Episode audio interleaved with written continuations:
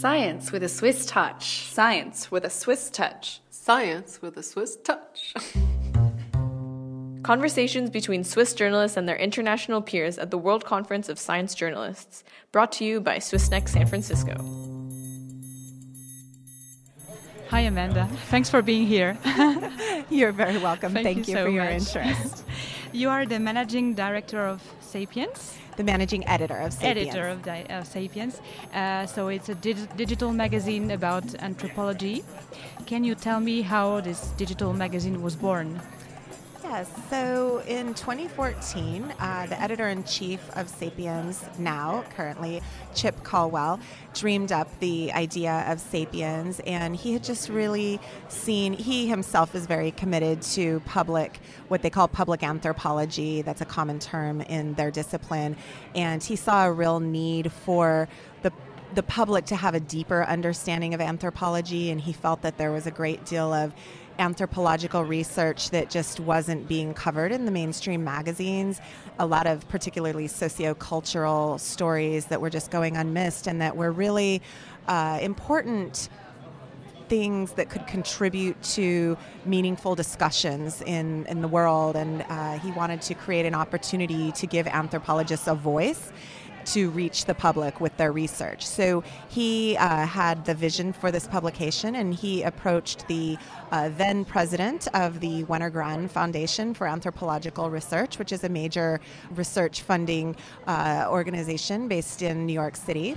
And uh, she was, her, name is Leslie Aiello, and she was very enthusiastic about it. And together they basically put together all the pieces that it would require to get this funded and off the ground. And they began hiring in 2015, and that's when I took the position in May 2015, and we launched in January 2016. What kind of topics do you cover?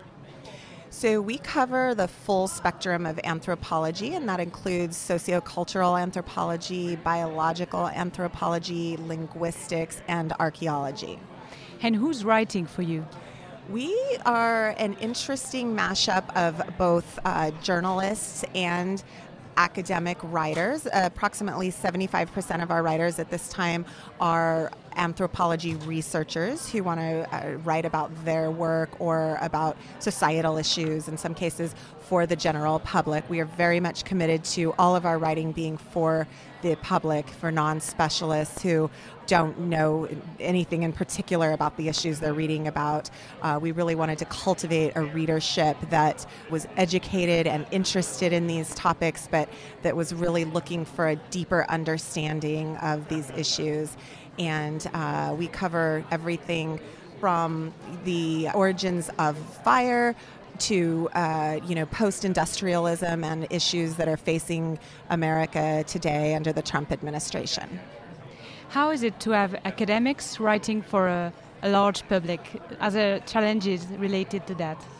It's it's a very real ongoing daily challenge. You know, we spend a lot of time just explaining to the interested writers, uh, the academics who, who might have an idea for us just exactly what we are. A lot of people mistake us for a blog. They'll call us a blog or they'll say, I'd uh, like to contribute to your journal. And uh, there are a lot of different interpretations in the world of anthropology of what it means to write for the public. A lot of people simply don't understand how serious we are when we say that we really mean the general public is our audience. Think uh, something like Slate, you know, something almost pop culture like and Smithsonian and National Geographic, but with a very, you know, we really like to think that we can can contribute in even a deeper way because we are tapped into the anthropological world and into the the issues that researchers are really grappling with. Do you monitor your audience? Do you know what's doing good? What are the subjects that people like? Or do you not really care because you are you have already um, some funding? We absolutely want to know who our audience is and what people like and what is successful and why. Understanding that is quite challenging and it's, it's very much not a science that we have figured out and I don't know that anybody has figured out what makes for a successful story. I mean, we can we certainly monitor our traffic and other signs of particular uh, Facebook posts doing incredibly well. And if we find, for instance, a Facebook post that's extremely successful, then we will perhaps test that with a different Facebook audience to see whether it was something specific about that story or about that header image or about the the teaser line eh, or if it was the audience and maybe we can tap into another audience and and really you know cultivate more readers that way. And so we're very much trying to get a sense for who our readers are but also what they want to read and how we can give them more of that. And it's really an ongoing challenge for us to, to, to figure that out um, you know on a on a shoestring budget can you tell me uh, maybe about one or two stories that did particularly particularly well and why you think they did?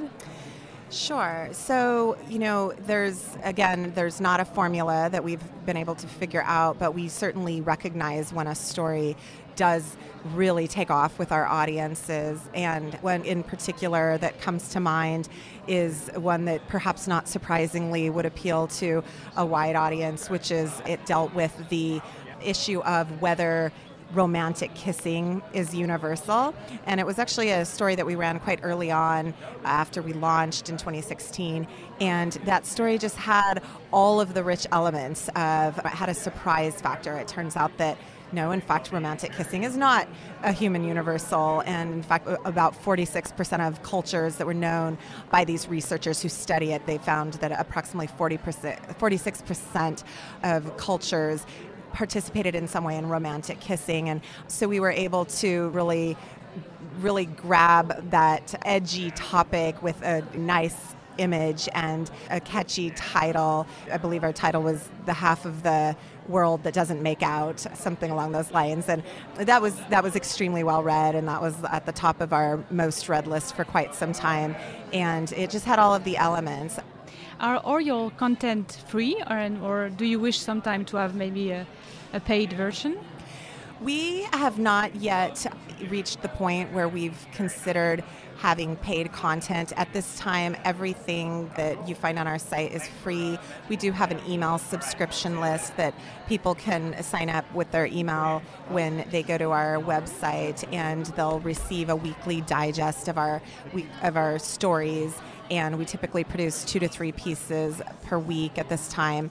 We've been really working hard to develop our email subscription list and to really develop a devoted following of readers in that way. How many are you uh, working at Sapiens?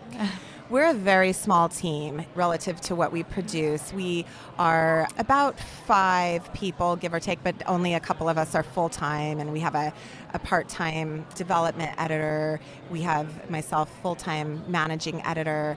The editor in chief has, um, he's the curator of the Denver Museum of Nature and Science, curator of anthropology there, and uh, so he devotes a lot of time to Sapiens, but he's not full time.